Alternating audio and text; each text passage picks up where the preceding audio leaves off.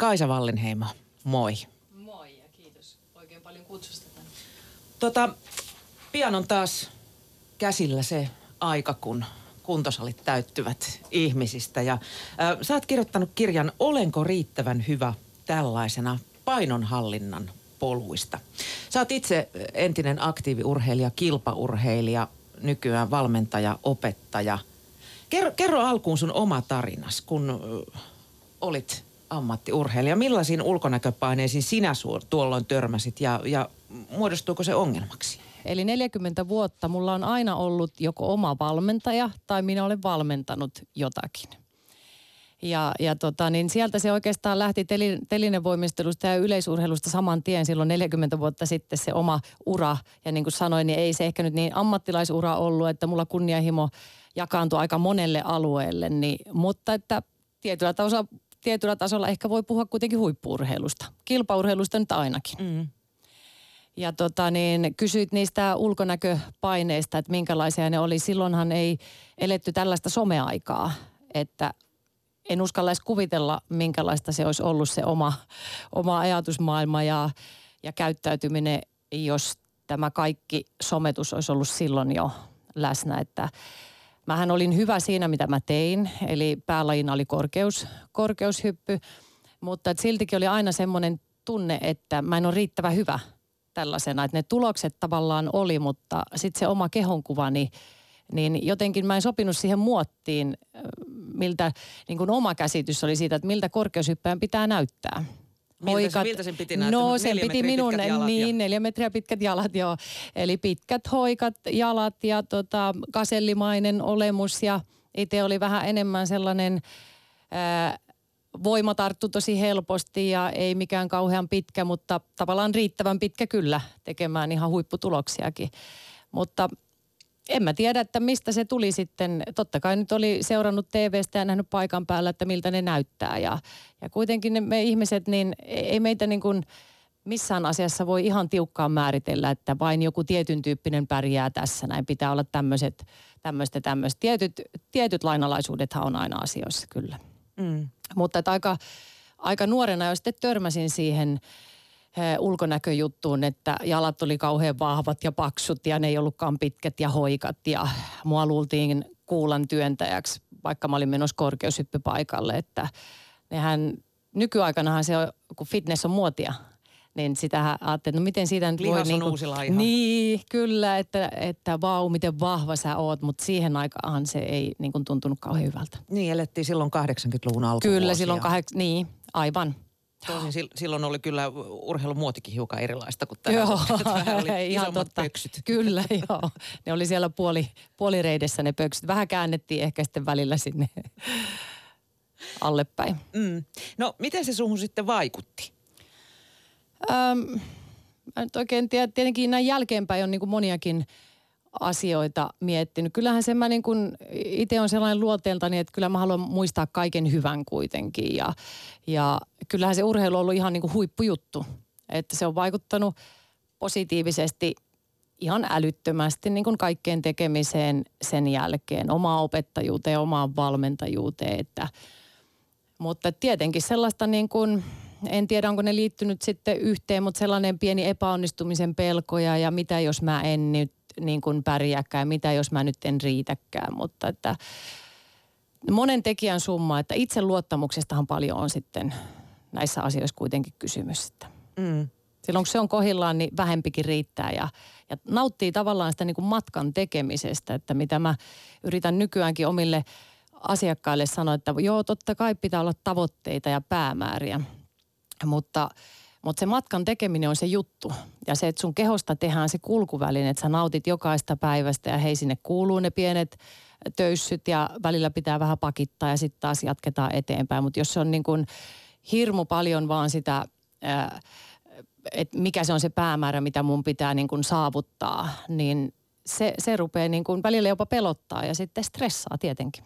Jossain mä näin semmoisen älyttömän hyv- hyvät kaksi käppyrää. Toinen oli se, mitä kuvittelee, eli että se tavallaan matka on sellainen suora mm. jana, viistosti vasemmalta alhaalta oikealle ylös. Vieressä oli kuva todellisuudesta. Se oli aikamoista syherää Kyllä. ja ylä- ja alamäkeä. Kyllä, ja ne äh, näin niin kuin vanhemmiten on tietenkin oppinut ymmärtämään paljon elämää, että ne käppyrät kuuluu.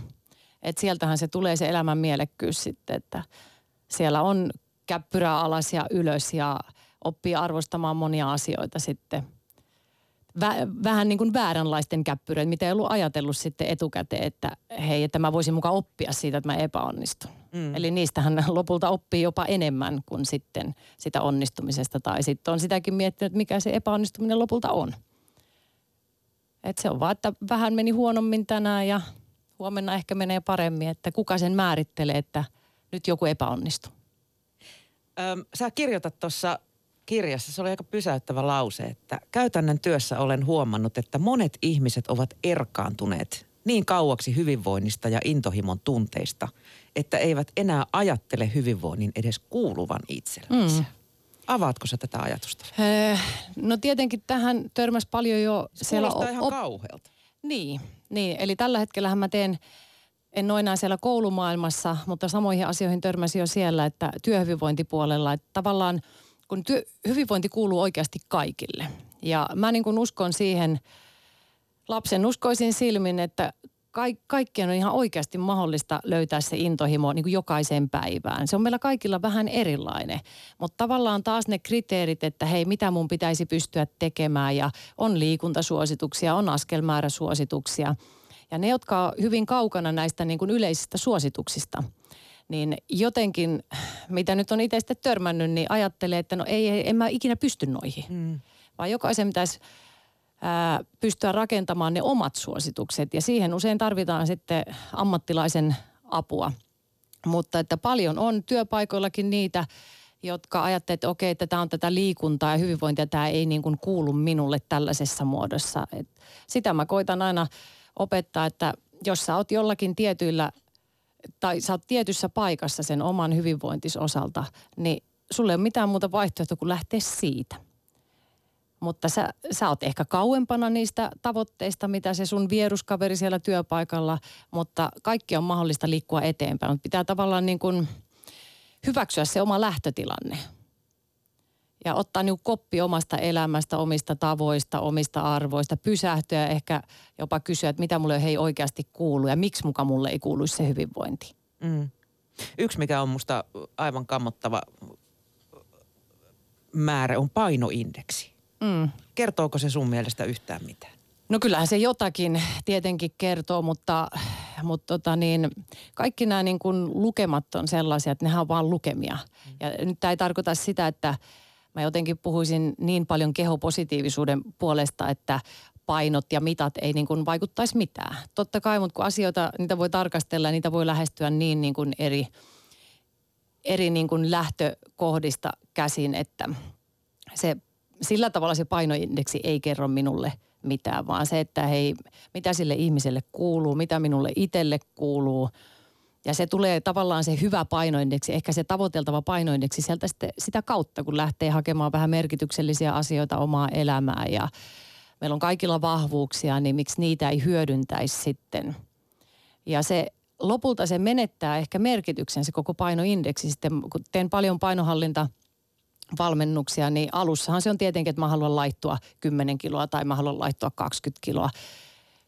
Kunnes sitten monet törmää siihen, että eihän se olekaan oikeastaan se mun tavoite. Että mähän niin haluan elää onnellista ja mielekästä elämää ja, ja tota, niin miksi mä oon koko ajan kiinni niissä indeksilukemissa tai miksi se määrittelee mua. En mä ole sen huonompi tai parempi ihminen, ihminen vaikka mun paino tippuisi tai nousisi. Mm, miksi sitä tuijotettiin jossain vaiheessa? Niin musta tunt, mulla on sun kanssa samanikäisiä. Mm. Niin tota, musta tuntuu, että meidän ikäpolvi suurin piirtein terveydenhoitajat pilastella painoindeksi Niin, se, se on kyllä ihan totta. Ja sitten vielä tämä painoindeksi nyt, kun siitä puhutaan, niin lihasmassahan painaa vielä enemmän kuin se rasvakudos. Niin en tiedä, minkä, minkä takia sitä sitten on painotettu, mutta se on aika helppo tapa.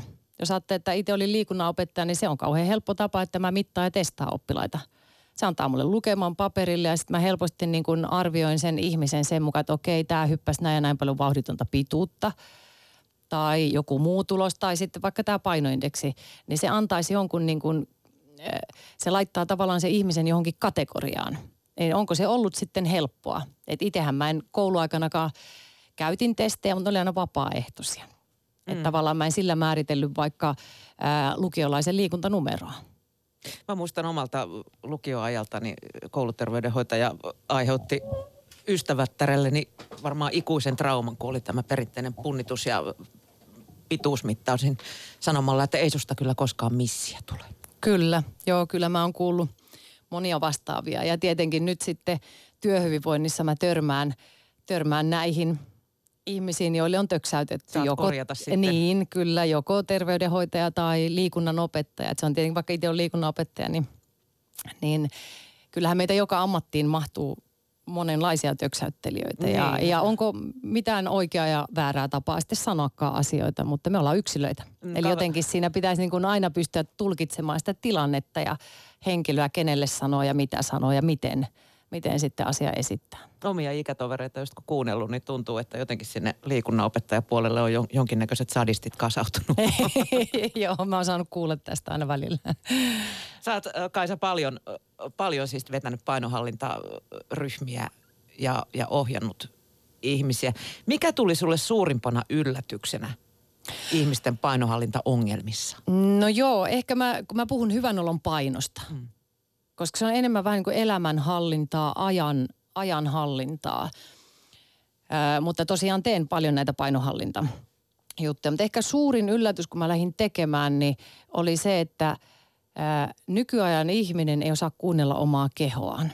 Ja siihen mä olin tottunut urheiluaikana, että ei tavallaan ole muuta vaihtoehtoa, että jos sä asetat itsellesi jotain tavoitteita ja etenet sen mukaan, sun toimintatavat sä rakennat sen mukaan. Ja jos sitten ei osaakaan kuulostella, että hei, miten tämä asia vaikuttaa muuhun tai mitä muutoksia siellä tapahtuu, mitä niin kuin ryhtiliikkeitä vaikka pitäisi ja mihin suuntaan pitäisi tehdä, niin semmoinen oli yllätystä, että ihmiset oli ehkä vähän hukassa, että mikäs mulle sopii ja kuinka mä jaksan. Et sitten mittareillahan se katsotaan ja että okei, että mä jaksan näin hyvin tai, tai mä en nyt jaksa ollenkaan, mutta se niin kuin oman kehon kuulosteluni. Niin, että se, se, se ehkä niin kuin, jonkun formulan mukaan sitten. Niin ja sitten tavallaan se, että mä itse sanon usein, että huilaamalla huippukuntoon. Että se, että se palautuminen lopulta, kuinka hyvin sä palaudut, niin se määrittelee, että kuinka paljon vaikka liikunnan puolelta sun kannattaa tehdä ja minkälaista liikuntaa sun kannattaa tehdä, ettei kuormita itseänsä liikaa sitten siellä liikunnalla. Lähtee suorittamaan sitä hyvinvointiakin. Mm. No niin kuin mä tuossa sanoin, niin uusi vuosi on ihan nurkan takana ja, ja kuntosalit ja erilaiset jumpparyhmät täyttyvät taas näistä lupailijoista, jotka haluavat sen kympin pois vaikka kesäksi. Ja sitten jostain syystä helmikuun loppupuolella taas salit ammuttavat tyhjyyttä. Mm, kyllä, tämä on se, tällainen... Onko se, onko se niin kuin kollektiivinen? Kyllä se aika kollektiivinen on, että ihminen aina innostuu kesän jälkeen ja sitten tammikuussa. Että, et jotenkin itse niin ajattelin, että se olisi niin kuin, ja mitä haluan rakentaa kaikille painohallitsijoille ja elämänhallitsijoille ja kuntoilijoille, että se on sehän niin kuin elämänmittainen, tavallaan niin kuin elämäntapa. Se ei ole Eli kuuri. Se ei ole kuuri. Välillä voi joku kuuri sopia johonkin yhteyteen, mutta – tavallaan, että lähdetään rakentamaan niitä omia toimia, ää, arjen tapoja sillä tavalla, että et sun keho ja mieli tavallaan vaatii sitä säännöllisyyttä ja, ja sit sä opit siinä. Se on sellaista niin kuin valmennuksellista oppimista, niin kuin Erkka Westerlund on nyt itse asiassa puhunut näistä nuorten valmentamisista, niin, niin jaan kyllä hänen ajatuksensa ihan tämmöisestä. Si- siinä on tavallaan se elintapa valmennus ja valmennetaan koko ihmistä – eikä, eikä sillä tavalla, että se on vain tämä kausi tai se on tämä kevät tai liikutaan pisteestä A pisteeseen B, vaan että hei mennään kohti tavoitetta ja se matkahan on ihan niin kuin järkyttävän hieno, kun siihen osaa ottaa niitä elementtejä, mielekkäitä juttuja, mutta sinne kuuluu myös ne epämiellyttävät, että niitä ei kannata juosta pakoon, vaan niiden kanssa pitää myöskin oppia sitten elämää. Mm. Kuinka paljon sä oot törmännyt ihmisiä, jotka elävät niin sanottua sitkuelämää. Et sit kun mä painan tämän verran, sit kun mä oon tiputtanut sen kympin. No jonkin verran, mutta en ehkä niin paljon, että enemmän ehkä semmoisia, että en mä ole niin kuin koskaan ollut semmoinen, että mä tykkäisin tehdä sitä. Mä en ole koskaan ollut sali-ihminen, en mä koskaan. Eli semmoinen tällaisiin ehkä enemmänkin ja mä itse ajattelen, että tämmöiset ihmiset aina sulkee itseltänsä mahdollisuuksia pois, koska ihminen kehittyy ja kasvaa, elämä menee eteenpäin, yhteiskunta muuttuu, niin se, että et en mä ole koskaan, niin siellä on jo monta ovea kiinni. Eli ehkä enemmän niin kuin tällaisia. Sulkevat itseltään mahdollisuuksia. Sulkevat, eli itse on niin kuin helposti itselleen se niin kuin pahin vihollinen. Eli että hei, mä en pysty mihinkään, että mä oon aina ollut vähän tällainen pyöreä ja lihava. Mä oon aina ollut vähän kömpelö ja en ole koskaan tykännyt käydä salilla ja siellä mielikuvia, Niin mihin jonnekinhan ne liittyy. edes. Niin. Niin ja sitten se voi olla, että on käynyt viimeksi 30 vuotta sitten. Tai ei koskaan, on vaan ajatellut, että... Ja aika paljonhan siellä on varmasti koululiikunnastakin tulleita juttuja matkassa ja niin kuin tietenkin... En ole tie- liikunnallinen, opettaja sanoi. Niin, niin, mutta että liikunnassa, jos mä saisin päättää, niin mä en antaisi liikunnasta, koululiikunnasta numeroa ollenkaan, koska se numero määrittelee ihmistä niin paljon ja sitten siellä oppii aika nopeasti siihen, että, että se liikunta on sama kuin suunnilleen ihmisarvo, että eihän se haittaa, vaikka historiasta saa seiskan, mutta jos liikunnasta saa seiskan, niin silloinhan on jo aika huono ihminen. Mm. Valitaan viimeisenä.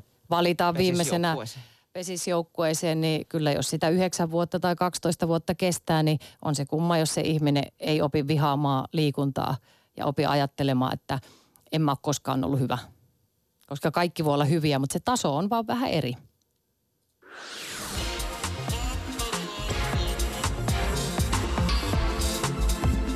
Yle Puhe. Noston vieras. Ja noston vieraana on tänään valmentaja, opettaja ja entinen korkeushypyn moninkertainen suomestari Kaisa Vallinheimo, jolta on ilmestynyt kirja Olenko riittävän hyvä tällaisena painonhallinnan polut. Millainen, jos nyt sitten puhutaan ihan laiduttamisesta tai siitä, mm. että haluaa pysyvää painonhallintaa, niin, niin tota, mi, meitä on varmaan aika erilaisia tyyppejä, mikä sitten sopii kenellekin. Mä oon itse huomannut sen, että kunnon alkurysäys, siis sitä ei jaksa pitkään, mutta mut se vähän niin kuin luo uskoa ehkä tulevaan. Kyllä.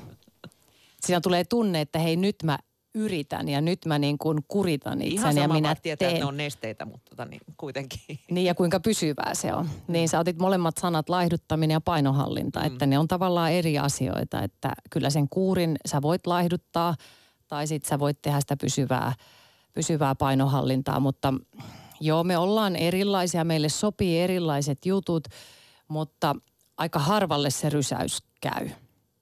Et kuinka monelle se oikeasti jää sitten päälle, että hei, että nyt kun mä rysäytin tämän kolme kuukautta näin tiukasti, niin niin tota, mulle jäi tästä ne toimivat elämäntavat, mikä ylläpitää tätä mun hyvän olon painoa. Mm. Aika harvalle. Ja sitten siellä on monella sellaisia selvittämättömiä asioita psyykkeen puolella. Eli eletään vähän menneisyydessä, mitä mä kirjassakin puhuin, kun siellä on se pieni pilottitutkimus taustalla, niin menneessä eläjät kantaa sitä koko menneen elämän 30-40 vuoden mennyttä niin kuin taakkaa mukanaan. Ja tavallaan peilaa kaiken sinne, mitä on siellä, siellä aiemmin tapahtunut. Ja totta kai se on hirmuinen stressi.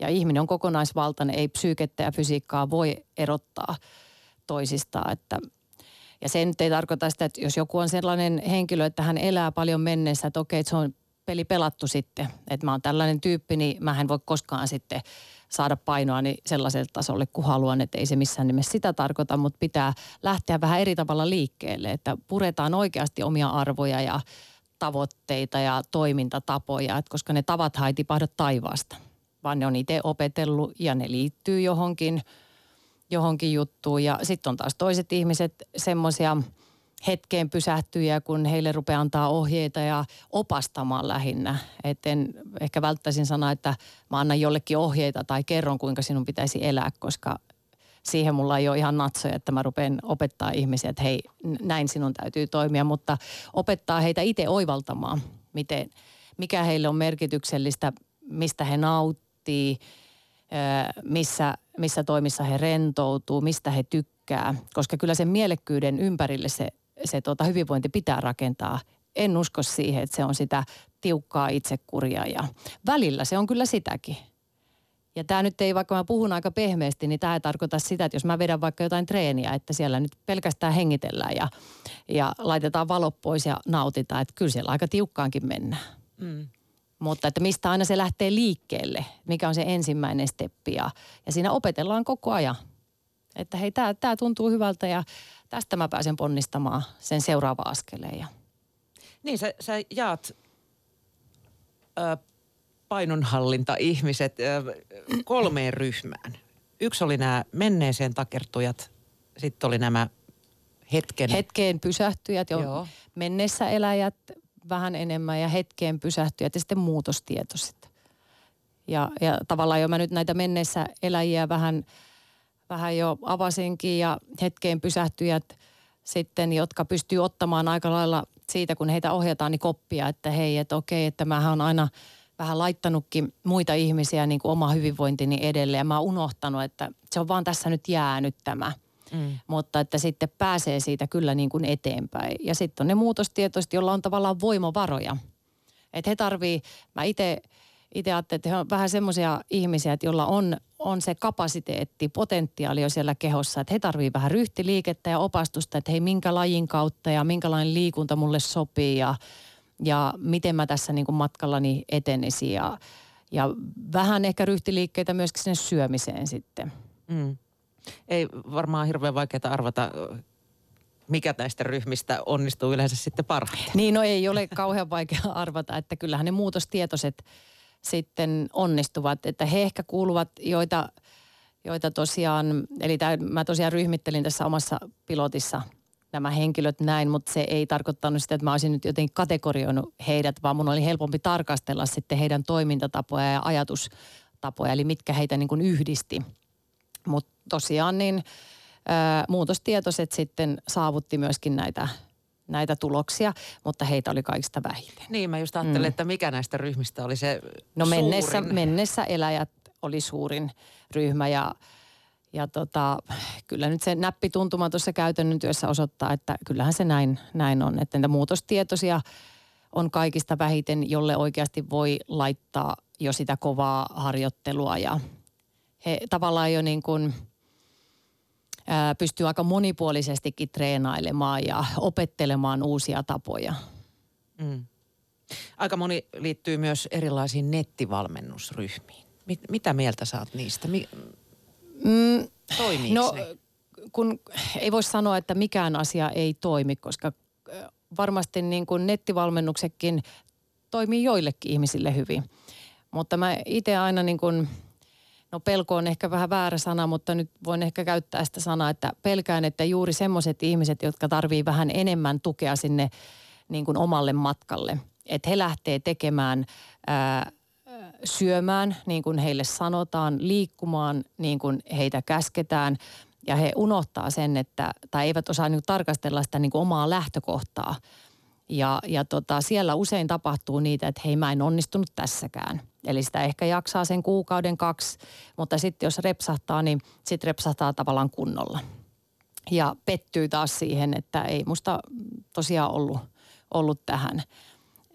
Et varmastikin semmoiset muutostietoiset ihmiset, niin pystyy helpommin nettivalmennuksesta ottaakin se, että okei, että joo, ja mä vähän muokkailen tätä näin, ja, ja tota, nyt tämä tuntuu hyvältä, ja, mutta et sitten ei, ei sovi kaikille mutta en nyt teilaa tietenkään ihan suoralta kädeltä. Mm, aika villiä menoa siellä on. Niin, villiä menoa on, että sieltä pitää niin kuin mediakriittisesti sitten löytää, että hei, että mikä sopisi minulle ja, ja onko tämä nyt oikeasti niin, että, että mun pitäisi pystyä näitä toteuttaa. Ja.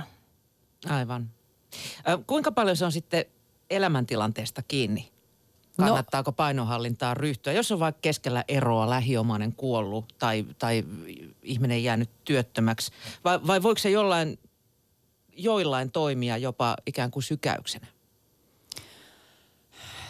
Va- vaikea kysymys. Mä ehkä enemmän ajattelin, että erot ja muut surut, mitä joutuu käsittelemään, niin kyllä siellä on kyse enemmän sitä elämänhallinnasta – jonka lopputulemana sitten, jos sen elämän saa hallintaa, niin voi olla, että sitä painoa on helpompi hallita. Mutta jos lähtee vähän niin kuin peppu edellä puuhun asioissa, niin sieltä meinaa kyllä tipahtaa sitten nenille, nenille alas. Että, et, et ehkä se niin kuin mä vielä otan sen esille, sen niin kuin hyvän, hyvän olon paino, että se niin kuin hyvän olon löytäminen ehkä enemmänkin kuin sitten se painon hallinta. Että me jotenkin ollaan niin siinä, että se paino määrittelee tai ihmisen ulkonäkö määrittelee ihan hirveästi tai ne lukemat määrittelee, niin vaikka nyt tosiaan on kirjoittanut kirjan painohallinnasta ja vedän paljon painohallintakursseja, niin jotenkin se sanoma on kuitenkin se, että hei kaikki me tässä koosta ja ulkonäöstä riippumatta, niin samaa hyvää oloa me haetaan.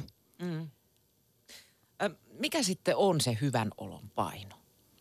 Semmoinen, missä, no ei varmaan mitään tarkkaa määritettä mutta semmoinen, missä itsellä on hyvä olla ja tuntuu, että et tota niin, keho palautuu, mieli palautuu, on enemmän juurikin sitä intohimoa siihen seuraavaan päivään, kuin että e, ei ole mitään poltetta mihinkään. Et se on vaan sellaista harmaassa askeltamista.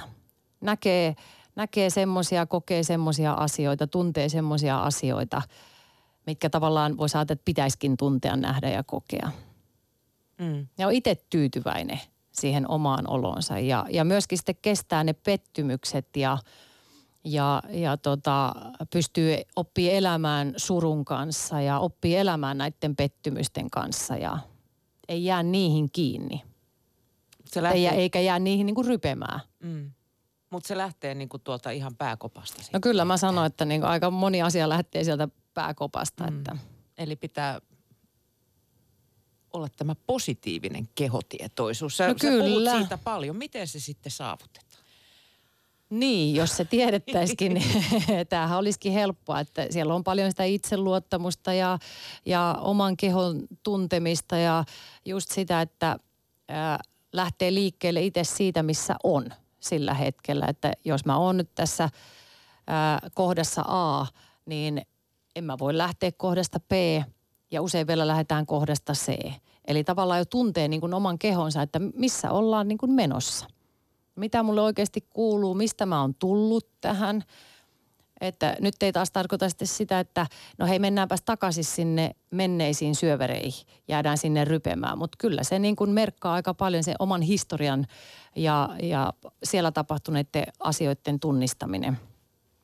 Ja sitten siitä on helpompi lähteä sen jälkeen, sen jälkeen sitten eteenpäin. Mutta positiivinen kehotietoisuus, niin kokonaisvaltaistahan se on, että fyysinen, henkinen, sosiaalinen. Mm. Ja yhdessä vielä ää, se on monin verroin ehkä helpompaa, että sä jaat tavallaan ilot ja sä jaat surut ja sä jaat sitä matkaa. Niin kyllä mä näen, että se, sekin kuuluu siihen positiiviseen kehotietoisuuteen. Sä opit, sä oivallat, sua ohjataan oppimaan ja sua ohjataan oivaltamaan. Kun sä teit tätä pilottia näiden, näiden ihmisten kanssa, mistä sä kirjoitat tässä kirjassakin, niin äh, kuinka pitkän aikaa te yhdessä kuljitte?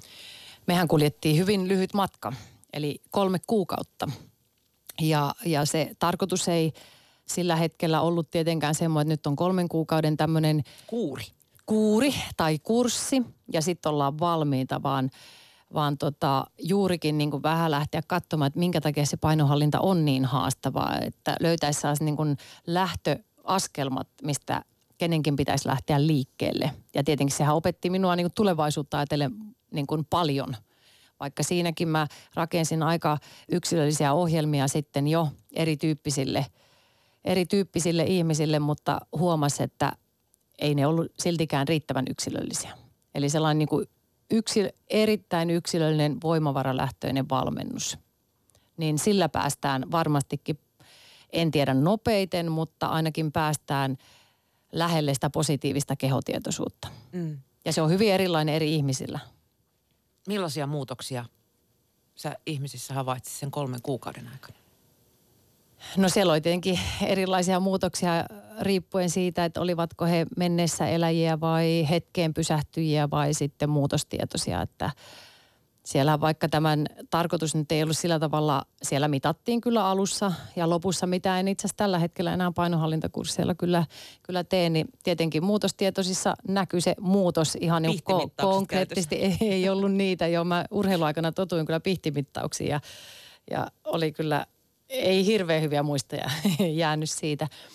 Mutta että kyllä siellä muutostietoisilla sitten toistakymmentä kiloa saattoi painokin tippua siinä toimintojen myötä sitten, mitä, mitä tehtiin, mutta ö, ehkä siellä niin kuin hetkeen pysähtyillä erityisesti semmoisia muutoksia, että, että he oppi tavallaan niin kuin nauttimaan sellaista rentouttavista hetkistä. He oppi rentouttamaan kehoa ja, ja jopa voisiko sanoa, että hengittämään.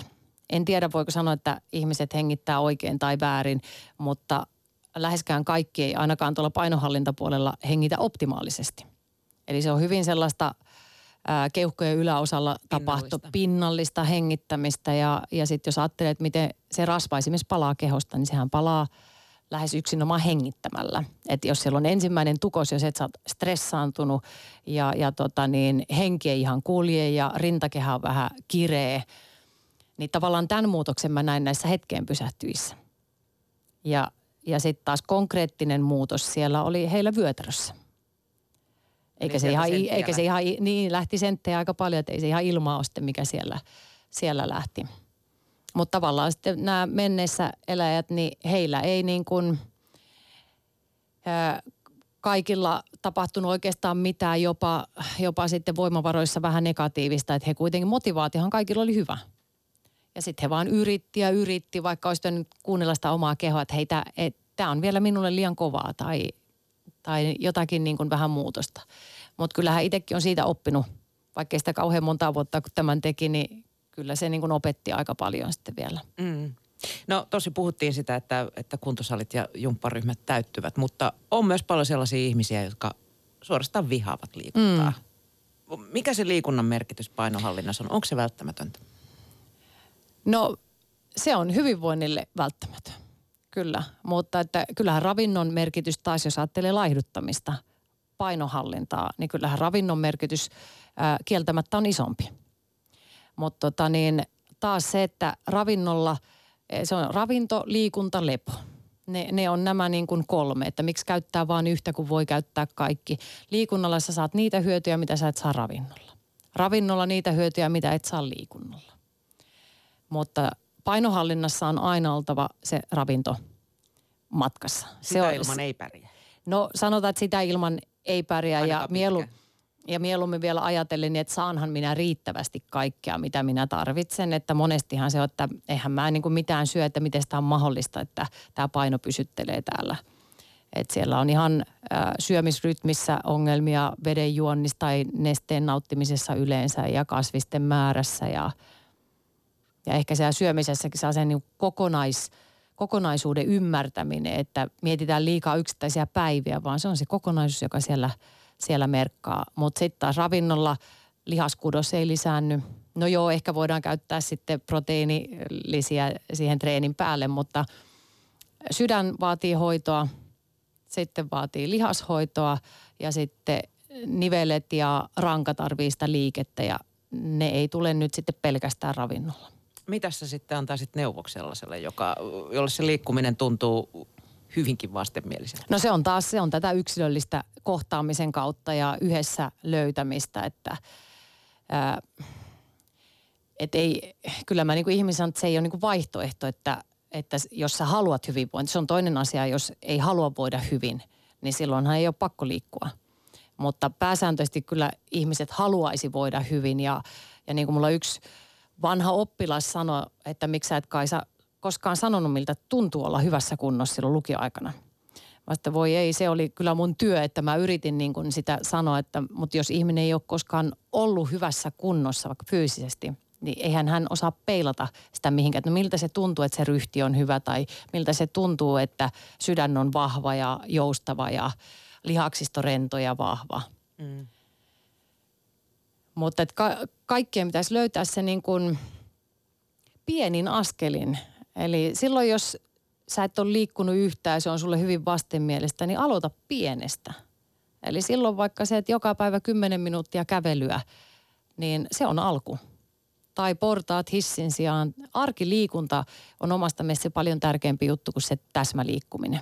Niin, ja, ja mitä tehdään niin kuin siellä, siellä arjessa sitten, niin sen jälkeen tulee ehkä sitten – tärkeysjärjestyksestä vasta se, että hei lähdetäänkö salille vai tehdäänkö kotijumppaa. Tai että jollakin tavoin sitä voimaa pitäisi jokaisen pystyä tekemään. Se ei tarvi olla sali. Se voi olla myöskin sen hyötyliikunnan kautta, oman työn kautta. Jollakin tavalla sitä sydäntä pitäisi pitäisi huoltaa, että onko se arkiliikunta vai onko se sitten jumpassa käynti vai mikä. Kyllä ihan varmasti kaikille löytyy, mutta voi olla, että kaikki ei osaa sitä niin yksinään ja itse lähteä hakemaan. Tai hiffaa sitä, että, Niin. että tota, Mm. lumi, lumityöt ovat samanarvoisia Kyllä, kuin salilla käy. Kyllä, kyllä. Ja sama-arvoisia ehkä sinne hyvinvointiin, että sitten tietenkin monesti kuulee näitä, että kun mulle joku PT sanoo, että ei kävely ole mitään. No ei se kävely ole mitään, jos ajatellaan, että pitää lihasmassaa kasvattaa. Mutta kun kaikki ei perustu siihen, että pitää olla sitä lihasmassaa, vaan nämä kaikilla on niin kuin oma merkityksensä liik- lumitöillä ja ää, portaitten kävelyllä ja Mm. Ne kun lähtee laskemaan kaikki yhteen, niin sitten tulee äkkiä nämä Kyllä. viikosuositukset. kasaan. Kyllä, kävele tänään, niin ei ole mitään merkitystä, mutta kävele tänään, huomenna ja seitsemänä päivänä viikossa kertaa neljä, eli joka viikko, niin kuukaudessa tuli jo aika paljon ja mitä sitten tämä vuosi. Eli näistä pienistä se lähtee ja sitten kun se kunto siellä kasvaa, niin sitten rupeaa tulemaan sellaisia niin kuin, niin kuin positiivista kierrettä, että, että vähän niin kuin maailma rupeaa aukeamaan sinne hyvinvointipuolellekin. Kiitos Kaisa Valliheimo, kun pääsit nostovieraaksi ja oikein hyvää joulua. Kiitos paljon.